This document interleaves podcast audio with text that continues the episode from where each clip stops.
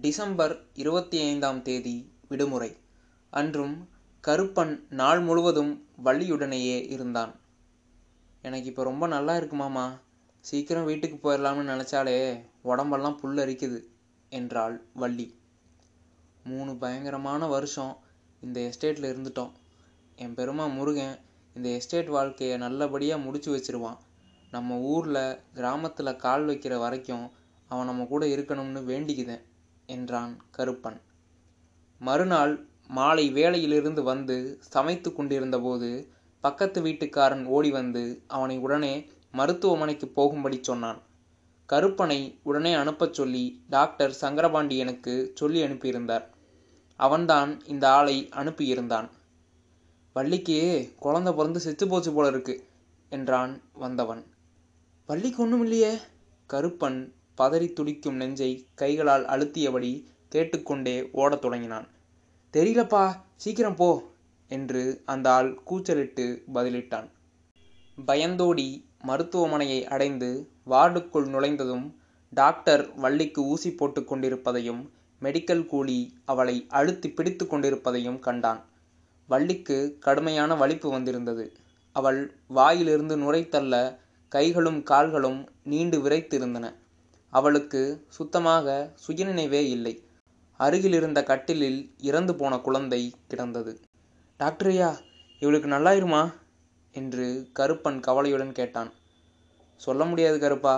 என்னால் என்ன வேணால் முடியுமோ அதெல்லாம் செய்தேன் மற்றதை கடவுள்கிட்ட விட்டுறலாம்.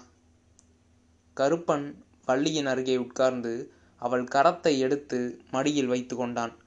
மாரியாயும் கோவிந்தனும் அவர்களை பார்க்க வந்தனர். வள்ளியின் நிலைமையை பார்த்துவிட்டு கோவிந்தன் தன் மனைவியை கருப்பனுக்கு உதவியாக அங்கேயே இருக்கும்படி கூறினான். காலையில் குழந்தைய புதைச்சிடலாம் கருப்பா மேஸ்திரிகிட்ட அனுமதி வாங்கிட்டு விடிய காலில் வரேன் என்று கூறிவிட்டு கோவிந்தன் கிளம்பினான். ஒன்பது மணிக்கு டாக்டர் திரும்பி வந்து வள்ளிக்கு இன்னொரு ஊசி போட்டார். மெடிக்கல் கூலியை இங்கேயே தூங்க சொல்கிறேன் கருப்பா ஏதாவது தேவைன்னா அவனை எழுப்புனா போதும் அவன் என்னை கூப்பிட்டுருவான் என்று கூறிவிட்டு டாக்டர் சென்றார். கருப்பன் வள்ளியை தான் கவனித்துக் கொள்வதாகவும் தேவைப்பட்டால் எழுப்புவதாகவும் சொல்லி மாரியாயியை தூங்கச் சொன்னான். வள்ளிக்கு நினைவு திரும்பவே இல்லை.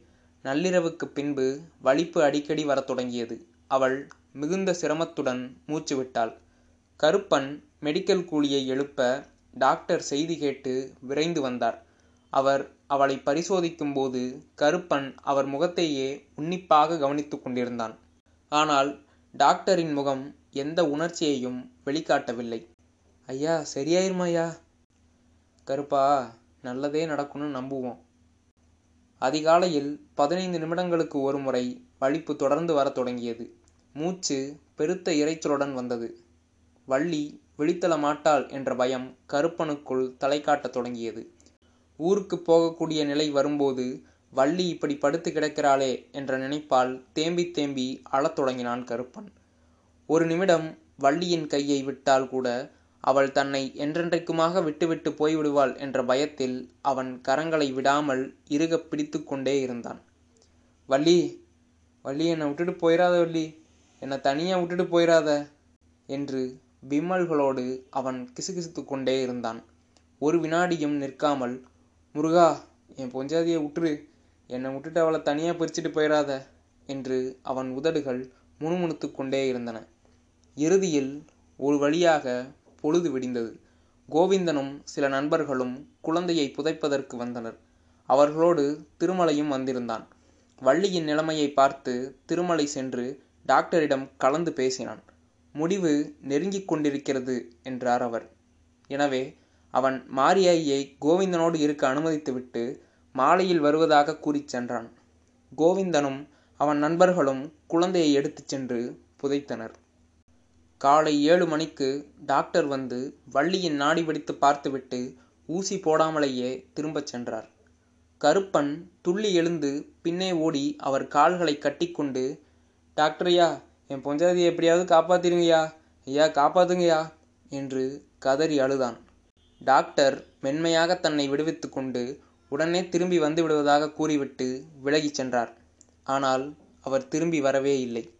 இனி நம்பிக்கைக்கு இடமே இல்லை என்பதை கருப்பன் புரிந்து கொண்டான். குளிர்ந்த வியர்வை ஆறாக பெருகியது. அவன் கால்கள் நடுங்க தொடங்கின. அங்கிருந்த மெடிக்கல் கூலி அவனை சாந்தப்படுத்த ஒரு கப் காப்பியை நீட்டி பருகச் சொன்னான். கருப்பன் தலையசைத்து மறுத்துவிட்டு மனைவியையே உற்று பார்த்து கொண்டிருந்தான். வள்ளி விட்டுவிட்டு மூச்சு விட்டு கொண்டிருந்தாள். அவள் உடல் குளிர்ந்து வந்தது. இரண்டு சுவாசங்களுக்கிடையிலான இடைவெளி மேலும் மேலும் அதிகரித்து கொண்டிருந்தது. திடீரென்று வள்ளியின் உடல் பயங்கரமாக ஒரு குலுக்கு குலுங்கியது. அவள் வாயிலிருந்து ரத்தம் வழிந்தது. கருப்பன் உலகில் தன்னந்தனியானாகிவிட்டான். ஐயோ வள்ளி என்னை தனியாக விட்டுட்டு போயிட்டியே என்று நெஞ்சை பிளக்கும்படி கதறி கருப்பன் மனைவியின் உயிரற்ற உடல் மீது விழுந்து அதை இறுக பற்றி கொண்டான். டாக்டர் சங்கரபாண்டியன் மேஸ்திரிக்கு சொல்லி அனுப்பினார். அவன் சுமார் இரண்டு மணிக்கு திருமலையையும் வேறு சில ஆண் பெண் கூலிகளையும் அழைத்து கொண்டு வந்து மருத்துவமனைக்கு வந்து சேர்ந்தான். அவர்கள் வள்ளியின் உடலை தங்கள் லயனுக்கு எடுத்துச் சென்றனர். கருப்பன் அறையை அடைந்தவுடன் அவள் உடல் மீது விழுந்து புரண்டு விரக்தியும் வெறுமையும் மேலிட கதறி கதறி அழத் தொடங்கினான். ஐயோ என்ன மாதிரி ஆசைகளோடு இங்கே வந்தோம். இப்போ என்னை தன்னந்தனியாக விட்டுட்டு போயிட்டாளே. என்னை ஏன் முருகா இப்படி சோதிக்கிற?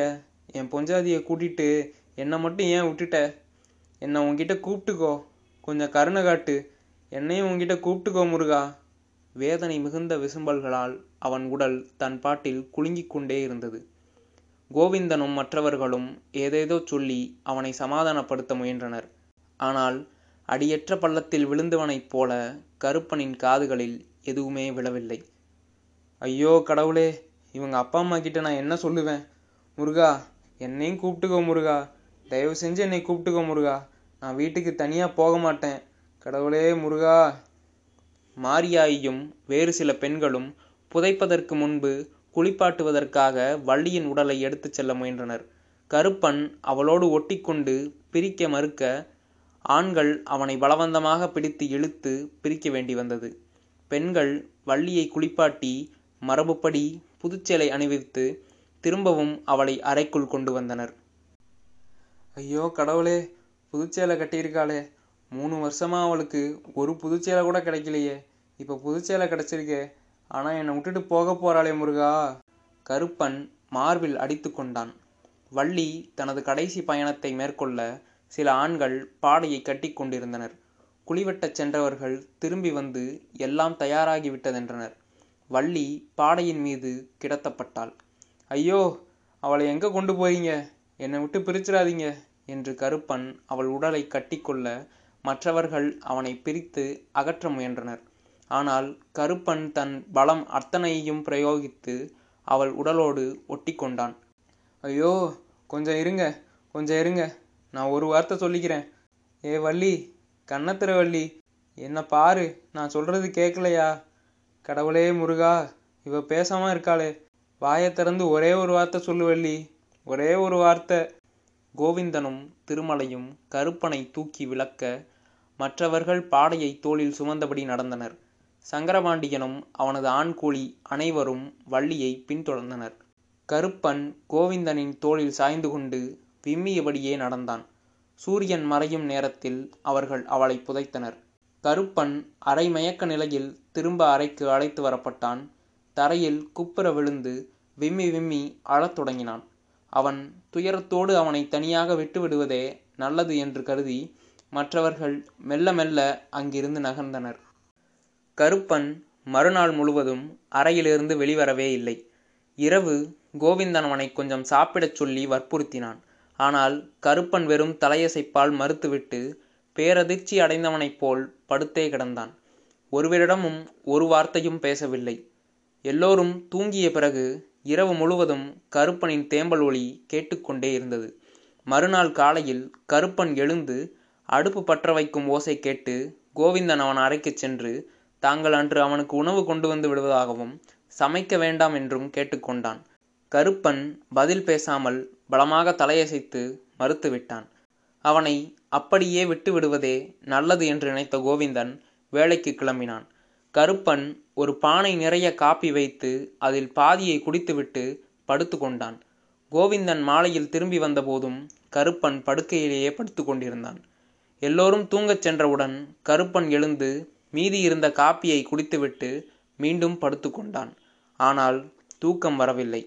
ஃபேக்டரி கடிகாரம் பதினொன்று அடிப்பதையும் பன்னிரண்டு அடிப்பதையும் பின்பு ஒன்று அடிப்பதையும் கண்களை அகல விரித்தபடி படுக்கையில் கிடந்தபடியே கேட்டுக்கொண்டிருந்தான் காலையில் கருப்பன் இன்னும் அயர்ந்து தூங்கிக் கொண்டிருப்பதையும் கண்ட கோவிந்தன் அவனை தொந்தரவு செய்யாமல் வேலைக்கு சென்று விட்டான். மாலையில் அவன் வேலையிலிருந்து திரும்பியபோது கருப்பன் எழுந்து சமைத்து கொண்டிருப்பதைக் கண்டான். அண்ணே ஏதாவது வேணும்னா சொல்லுண்ணே. நான் செஞ்சு தரேனே வேண்டாம். என்று ஒற்றை சொல்லில் பதிலளித்துவிட்டு கஞ்சி வைத்து அதில் கொஞ்சம் குடித்தான். கோவிந்தன் தனது அறைக்கு சென்று சாப்பிட்டு விட்டு திரும்பவும் வந்து கருப்பனுக்கு அருகே உட்கார்ந்து கொண்டான். நீண்ட நேரம் கருப்பன் ஒரு வார்த்தையும் பேசவில்லை. பின்பு தேம்பி தேம்பி அழுதபடி வள்ளி கறியோ உப்பு போட்ட சாப்பாடோ சாப்பிடக்கூடாதுன்னு அந்த டாக்டரையா சொல்லியிருந்தாரு. ஆனால் பண்டிகையில் அன்னைக்கு கொஞ்சம் கறியும் சோறும் கொடுக்க சொல்லி ரொம்ப கெஞ்சி கேட்டா. அதை மறுக்க மனசு இல்லாமல் கறியும் சோறும் சாப்பிட வச்சேன். அதனால தான் வள்ளிக்கு வலிப்பு வந்து செத்து போனாளா? இல்லை என்று உடனே பதிலளித்தான் கோவிந்தன். சங்கரபாண்டிய மேஸ்திரி டாக்டர்கிட்ட பேசிட்டு இருந்தா நான் கேட்டேன். அவருக்கு முதல்ல இருந்தே இவ பொழப்பாளாங்கிறதுல சந்தேகம் இருந்துகிட்டே இருந்துச்சு. வயிற்றுல ரெண்டு பக்கமும் பெரிய காய்ச்சல் கட்டி இருந்துச்சாமா? அப்புறம் அவளுக்கு ரத்தமே இல்லையாமா? இந்த மாதிரி ஆளுங்க கர்ப்பமானா பொழைக்கவே மாட்டாருன்னு டாக்டர் சொல்லிட்டு இருந்தாரு. என்று கோவிந்தன் சொல்லி கொண்டிருக்கும் பொழுதே உள்ளே வந்த திருமலை கருப்பன் நாளை காலை வேலைக்கு போக வேண்டும் என்றும் இறுதிச் சடங்குக்கு ஏராளமான பணம் செலவாகிவிட்டது. எவ்வளவு முடியுமோ அவ்வளவு விரைவாக வேலைக்கு போகாவிட்டால் திரும்பவும் கடனில் மாட்டிக்கொள்வான் என்றும் சொல்லிவிட்டு போனான். அரை தூக்கத்தில் புரண்டு கொண்டிருந்தவனுக்கு விடியற்காலை ஆழ்ந்த உறக்கம் வந்தது. அதில் ஒரு கனவும் வந்தது. அவன் மயிலோடையில் தனது குடிசையில் அம்மாவுடனும் வள்ளியுடனும் இருக்கிறான். குடிசை புத்தம் புதிதாக தோன்றியது. வள்ளியின் மடியில் உட்கார்ந்திருந்த குழந்தையோடு அவன் அம்மா விளையாடிக் கொண்டிருந்தாள். நன்கு உடையணிந்திருந்த வள்ளியின் காதுகளில் தங்க வளையங்கள் தொங்கிக் கொண்டிருந்தன. அம்மா கூட புதிய வெள்ளைச்சேலை அணிந்து சுறுசுறுப்பாக நடமாடிக் கொண்டிருந்தாள். அடுப்பில் உலையரிசி கொதித்து கொண்டிருந்தது. காய்கறிகள் குவிந்து கிடந்தன. ஏல காய்கறிகளை வெட்டு சோம்பேறி பயலே. அம்மாவின் கண்களில் மகிழ்ச்சி நடனமாடியது. ஆ குழந்தைய வச்சுக்குதேன். உன் மருமகளை காய்கறியை நடக்க சொல்லு என்று கூறிவிட்டு கருப்பன் வள்ளியின் மடியில் இருந்த குழந்தையை எடுக்கச் சென்றான். ஆனால் அம்மா அவன் கையை பிடித்து இழுத்து ஏ குழந்தைய அவ வச்சுக்கிட்டு விடு என்றாள். கருப்பன் திடுக்கிட்டு விழித்து கொண்டான். தான் மயிலோடையில் அல்ல குமரிமலை எஸ்டேட்டில் தன்னந்தனியாக தன் அறையில் படுத்து கிடப்பது நினைவுக்கு வந்தது. திருமலை அவன் கையை பிடித்து இழுத்து ஏ எந்திரில வேலைக்கு நேரமாயிட்டு என்று கத்திக் கொண்டிருந்தான். கதை நிறைவு பெறுகிறது.